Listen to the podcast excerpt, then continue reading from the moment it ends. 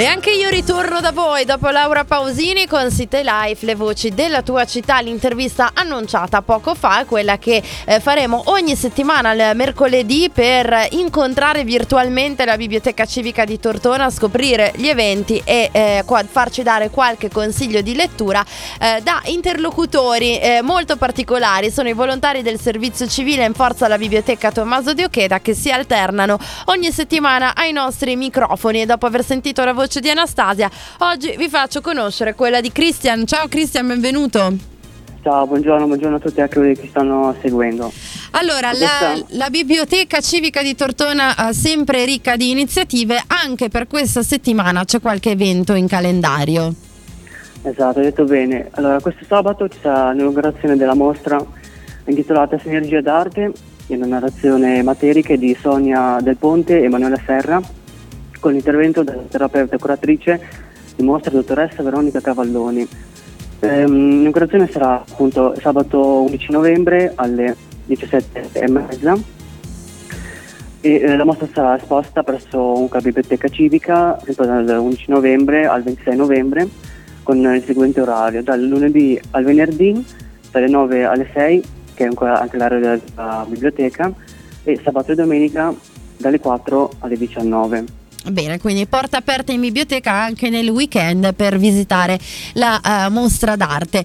Poi sono iniziati i giovedì di lettura dedicati alle bambini e alle bambine delle classi prima, seconda e terza della scuola primaria, che in questa edizione sono dedicate a Italo Calvino, vero?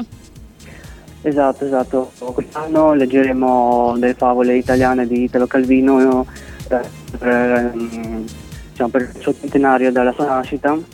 E infatti scorso giovedì abbiamo letto Il braccio del morto, sempre di Italo Calvino. Poi abbiamo fatto anche il laboratorio con i bambini.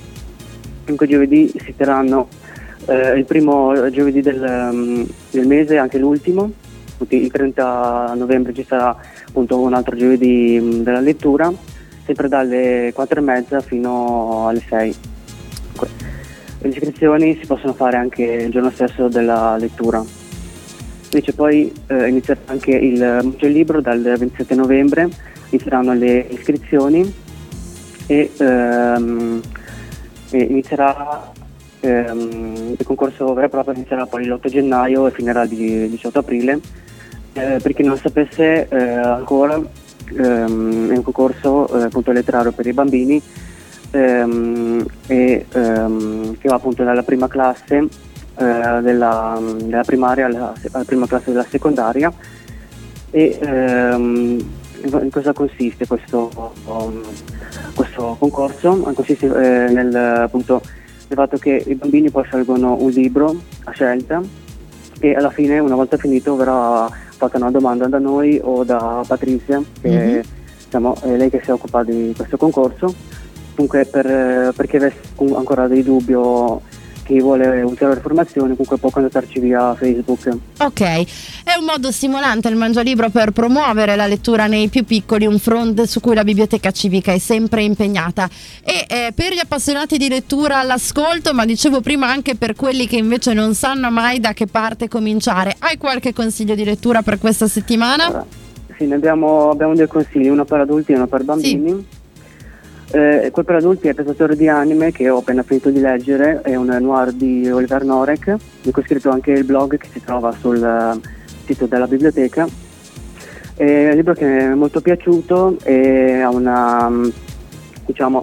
autore che comunque si è sentito parlare molto in questi anni per i suoi ultimi libri pubblicati. Si chiama Superficie tra due mondi, che consiglio anche questi di leggere. Per me è stata una lettura molto piacevole e coinvolgente. È un libro che ho finito abbastanza velocemente perché è una scrittura molto, molto scorrevole. Consiglio comunque a tutti, anche sia a chi ha letto i precedenti libri, sia per chi non ha ancora letto nessuno. Invece per i più piccoli, per i bambini, il nostro elefantino Tommy, sempre la nostra mascotte, consiglia un romanzo intitolato Le stelle secondo Clara di Raquel Delaney. È un libro molto ben scritto e ha un messaggio molto importante che vorrei condividere anche con tutti, cioè l'importanza di seguire i propri sogni e la capacità di aprirsi a nuove prospettive. Benissimo, grazie mille Cristian, a te, ad Anastasia e ai volontari del servizio civile che lavorano in biblioteca, che ogni settimana, ogni mercoledì potrete sentire all'interno di City Life, le voci della tua città, e risentire in podcast su Radio PNR.it. Buon lavoro, a presto. Grazie mille, figurati, buon lavoro.